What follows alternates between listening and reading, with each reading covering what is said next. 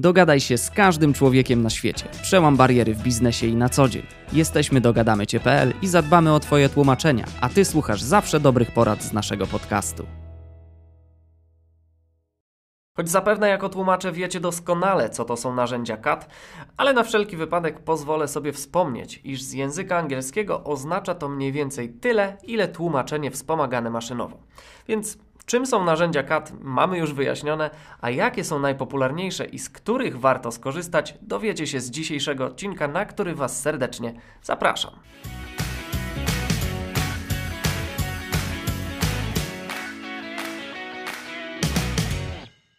Na samym wstępie zapomniałbym dodać, że narzędzia CAD wspomagają proces tłumaczenia, ale nie zastępują kunsztu tłumacza i jego wiedzy oraz absolutnie nie należy tych narzędzi mylić z translatorami, które tłumaczą tekst od tak, bez żadnych różnic językowych, kontekstu yy, czy metafor.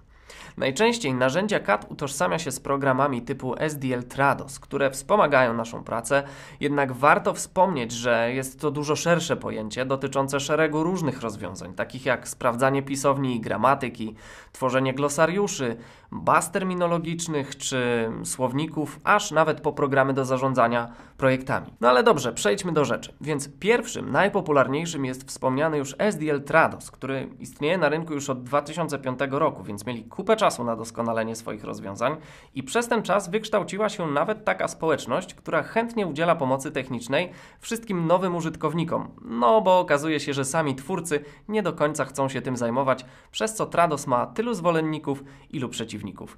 Jednakże warto spróbować.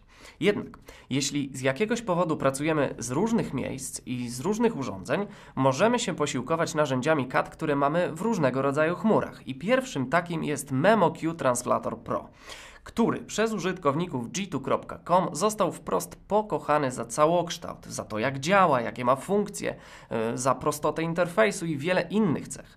Co prawda zdarza się, że ma niekiedy problemy z działaniem i pokazuje komunikaty błędów, ale to jest rzadkość. Zresztą 4,5 gwiazdki o czymś muszą świadczyć. Kolejnym chmurowym narzędziem jest WordFast. Jak sama nazwa wskazuje, współpracują z Wordem i obsługuje nie tylko pliki DOC czy DOCX, ale wszystkie, które obsługuje Word. Dodatkowo jest zgodny z Tradosem i większością również innych katów, więc przez wgląd na komfort i ekonomię pracy został jednym z chętniej użytkowanych programów.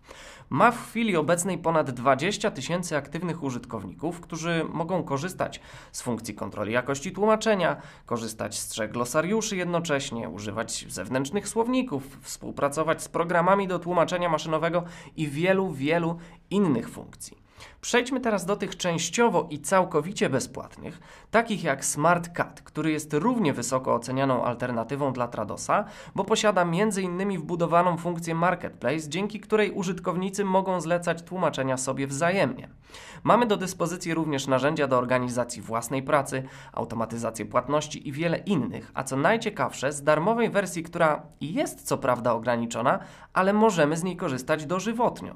Omega T całkowicie bezpłatna alternatywa dla Tradosa, mająca wedle rankingu g2.com 3,5 gwiazdki, a sami użytkownicy cenią ten program przede wszystkim za szybkość działania, zaawansowane funkcje filtrowania, dużą liczbę obsługiwanych formatów, a nawet za bardzo czytelną sekcję odpowiedzi na najczęstsze pytania. MateCat Druga całkowicie bezpłatna alternatywa, która może tym razem poszczycić się aż czterema gwiazdkami, ceniony jest za prostotę i przejrzystość interfejsu i przede wszystkim za szybkość działania. Ale trzeba też wspomnieć o jego wadach, a tych kilka jest.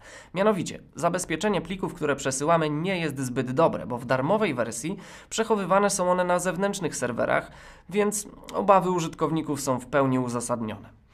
Mam nadzieję, że chociaż kilku z nich nie znaliście i film Wam się przydał, a ja dziękuję Wam za uwagę i zapraszam do subskrybowania kanału. Cześć!